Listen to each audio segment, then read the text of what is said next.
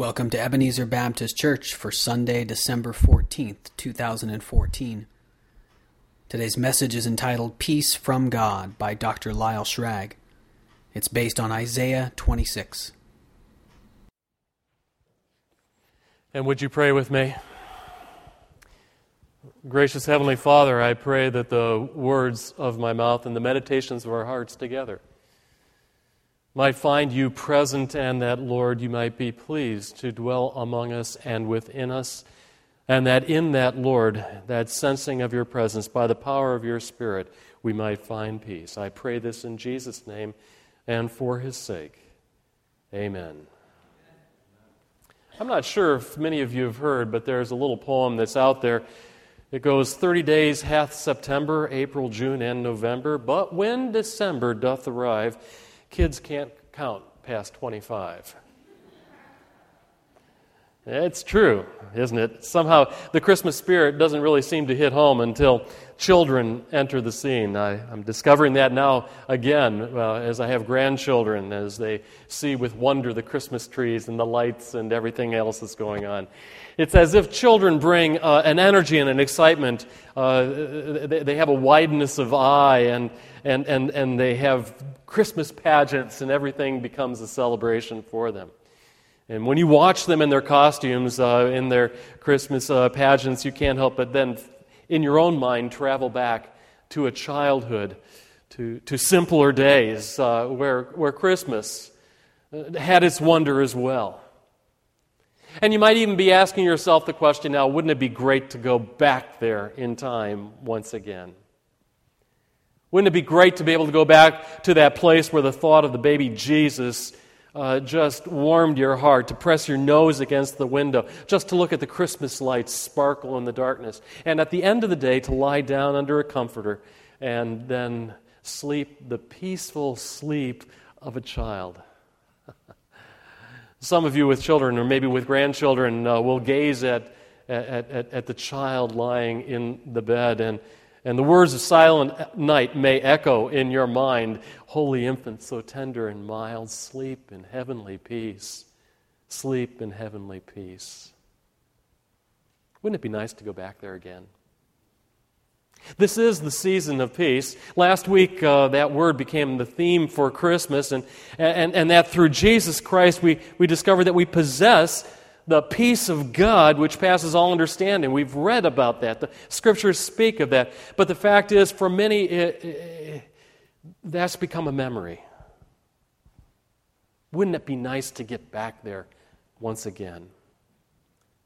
Throughout the Bible, uh, the word peace is found. In, in, in the Old Testament, is shalom. It, it speaks of a, of a wholeness, a wellness that defines the essence of a holy God, a, a sense of well being, where, where nothing is lacking. It's complete and utter satisfaction. Shalom, that is peace.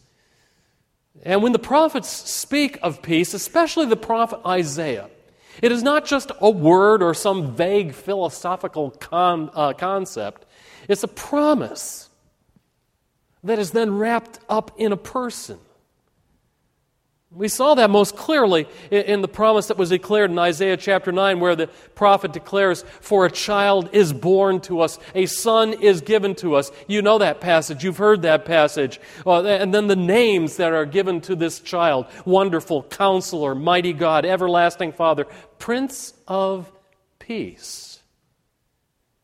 Looking deep into the future, that, that prophet, Isaiah, uh, looked and saw this child, this son, who would fulfill that promise of those names.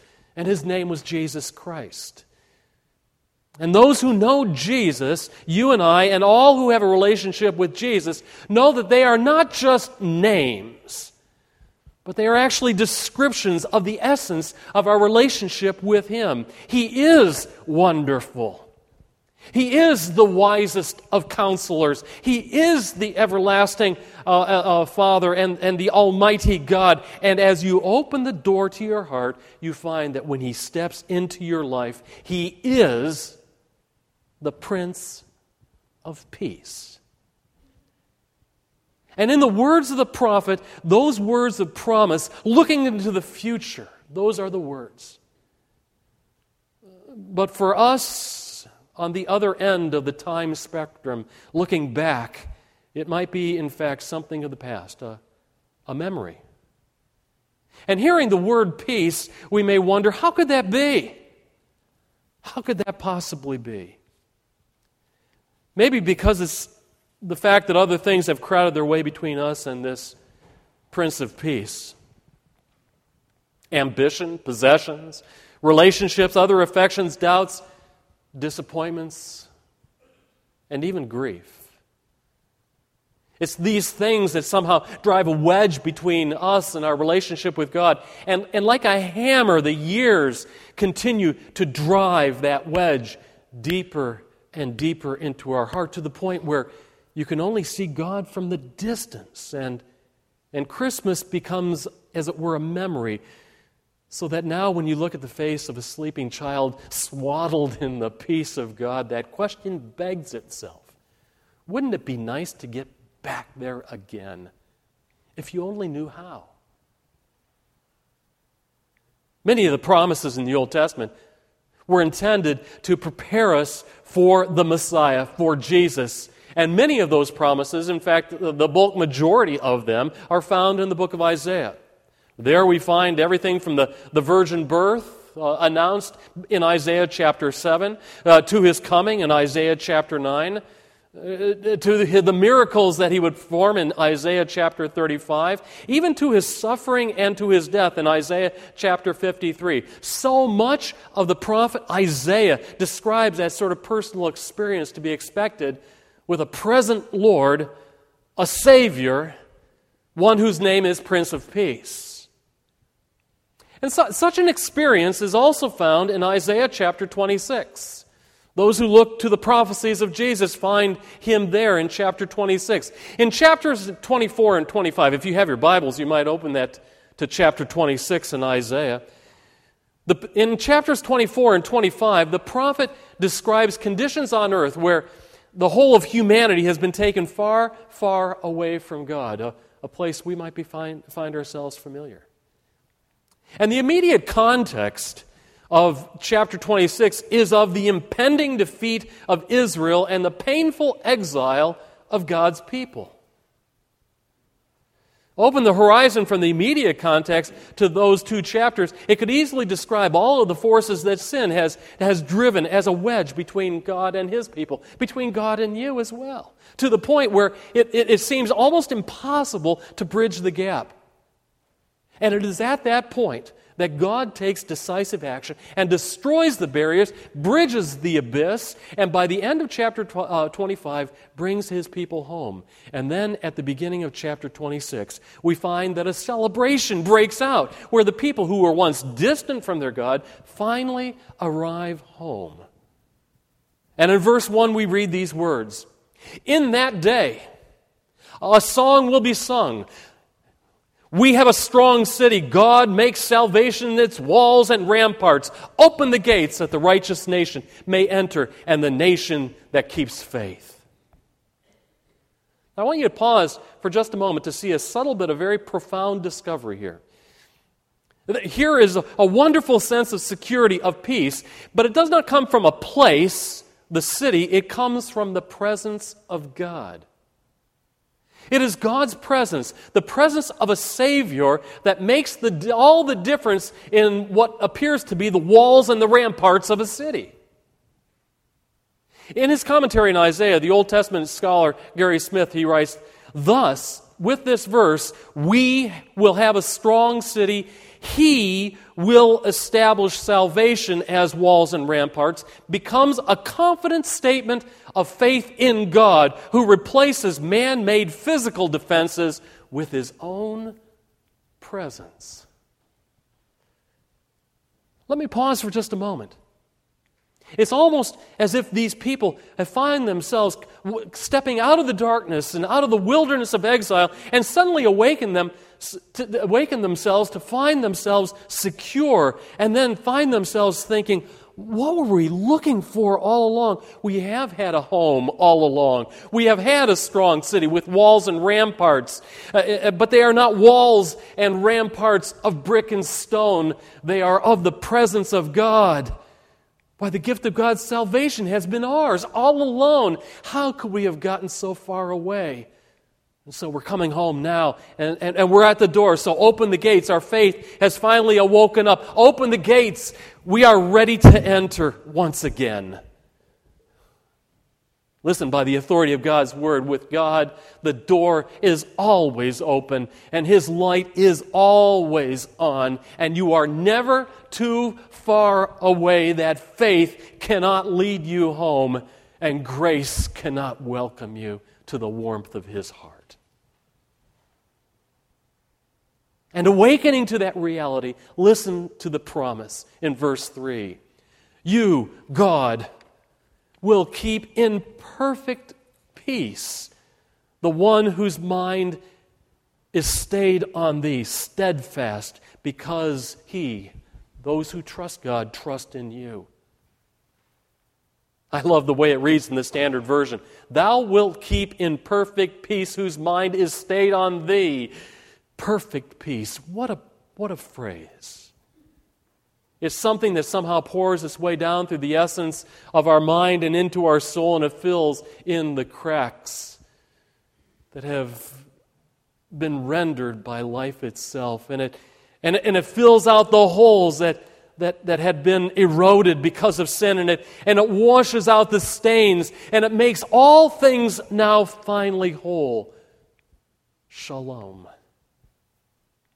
I want you to notice the change of the voice in that verse in chapter 26. In verse 1, the, the word is plural. It says, We have a strong city. But in verse 3, there's a, there's a, there's a subtle but a profound shift. Look at verse 3. It becomes intensely personal. It goes from we to the one. Blessed is the one.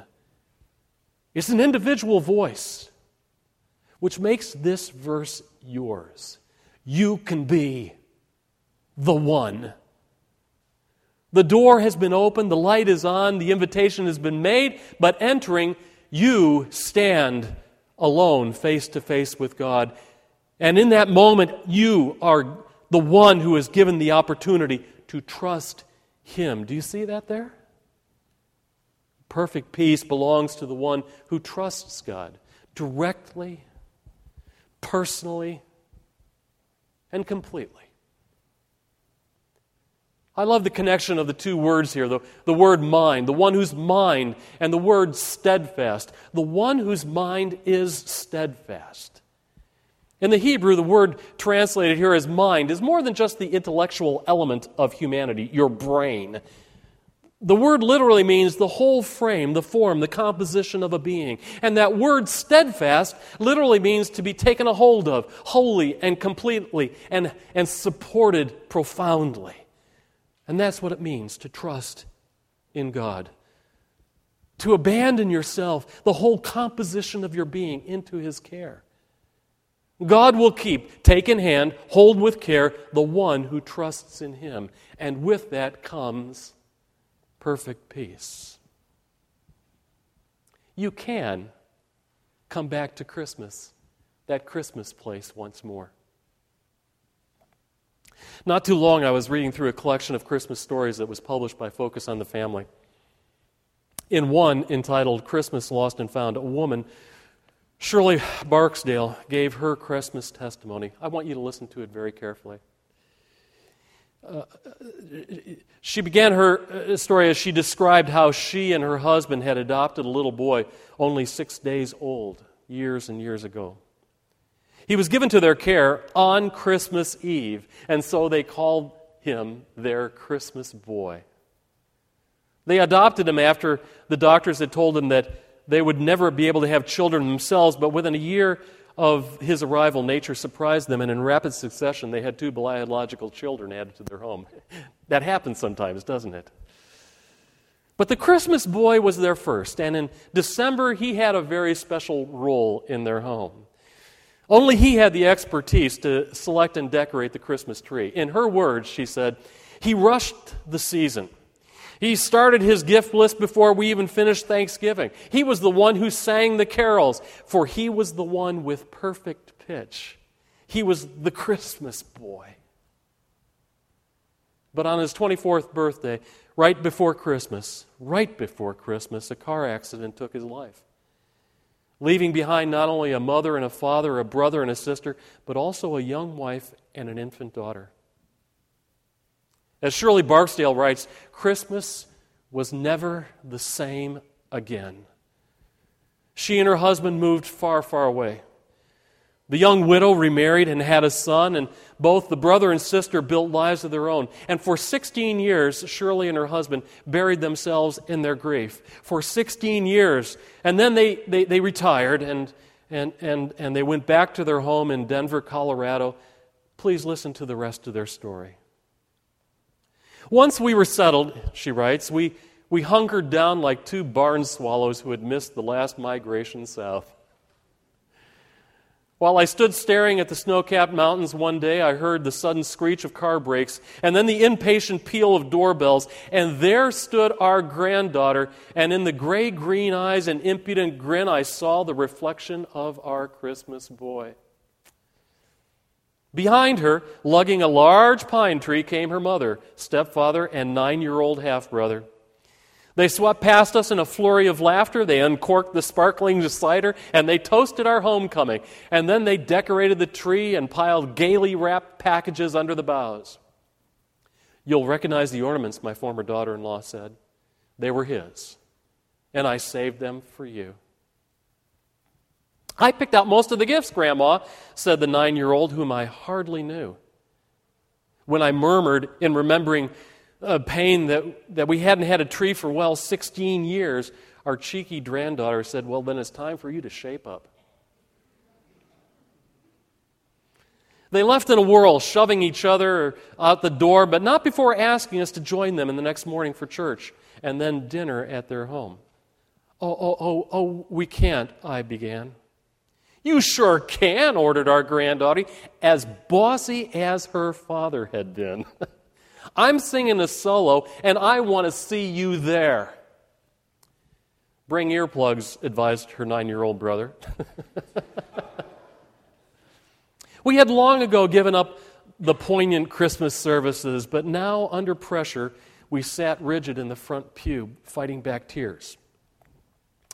Then it was solo time, and our granddaughter swished. Her father would have swaggered to center stage, and, in, and the magnificent voice soared clear and true. In perfect pitch, she sang, Oh, Holy Night, which brought back bittersweet memories. And in a rare emotional response, the congregation applauded in delight how her father would have relished that moment.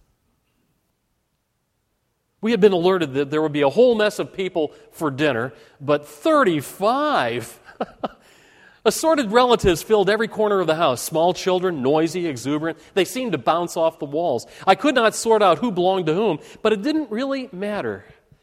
They all belonged to one another, and they took us in, and they enfolded us in joyous camaraderie. We sang carols in loud, off key voices, saved only by the amazing soprano of our granddaughter. Sometime after dinner, before the winter sunset, it occurred to me that a true family is not always one's own flesh and blood, it is the climate of the heart. I love that phrase. Had it not been for our adopted son, we would not now be surrounded by caring strangers who would help us hear the music again. Music we thought we had never, would never hear. Later, not Yet ready to give up the day, our granddaughter asked us to come along with her. I'll drive, she said. There's a place I'd like to go. And so she jumped behind the wheel of the car and, with the confidence of a newly licensed driver, zoomed off into the foothills. And soon we found ourselves at his grave. A grave I could not have bared to visit on my own for 16 years. Alongside the headstone rested a small heart shaped rock, slightly cracked, painted by our artist daughter. On its weather surface, she had written, To my brother with love. And on the crest of the grave lay a holly bright Christmas wreath. Our number two son admitted when asked that he sent one every year. And in the chilly but somehow comforting silence, we were not prepared for our unpredictable granddaughter's next move. Once more that day, her voice, so like her father's, lifted in song, and the mountainside echoed the chorus of Joy to the world. The Lord has come. On and on into infinity. And when the last pure note had faded, I felt for the first time since our son's death a sense of peace and of the positive continuity of life, of renewed faith and hope. The real meaning of Christmas had been restored to us. Hallelujah. He will keep in perfect peace whose mind is stayed in him. When I began this sermon, I suggested that for many, time has driven a wedge, maybe, between you and your relationship with God. And it's possible, like a hammer, that the years continue to drive that wedge deeper and deeper into your heart to the point where you can only see God from a distance. And Christmas may be a memory and, and maybe a, a painful reminder itself. I'm sure you've heard the statistics Isaac shared this morning how for so many Christmas is a dark, dark season and it's a reminder of loss or regret or loneliness or of life that could have been. And maybe for you, that's not a statistic. It may, in fact, be your hidden reality. This Christmas, on the authority of God's Word, let me welcome you to a promise. The door is open, the light, well, it's always been on for you. Perfect peace. Your gift is waiting. That as a prophet Isaiah finished the message, verse 4, he gives that invitation trust in the Lord forever. For the Lord, the Lord is our rock, and he is eternal, and he is yours. Would you pray with me?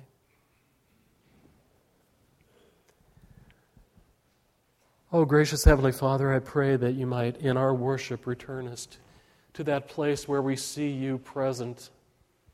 Beyond the walls and ramparts of this building, brick and mortar and wood, help us know that you are the one who is around us, above us, beneath us, and within us. And that, Lord, you are the one who holds us secure, and you are the one who gives us peace. We confess that, Lord, uh, time and sin and this world have somehow pushed us away from that reality. And so, Lord, with open hearts, we now step before you. And with our, with our hearts outstretched, we say, Lord, we trust in you. We give ourselves to you. Everything there is about us, the whole frame of our being, Lord, that which has been scarred and that, Lord, which has been lacking. All of it we give to you, and we do so because you love us and you welcome us. And you draw us near, and in the name of Jesus Christ, you hold us close and you make us yours. Hallelujah. Joy to the world the Lord has come. And with that, Lord, we will find our peace. This peace that passes all understanding in the name of the one who loved us and gave himself for us, Jesus Christ, who is our Lord. In his name we pray. Amen.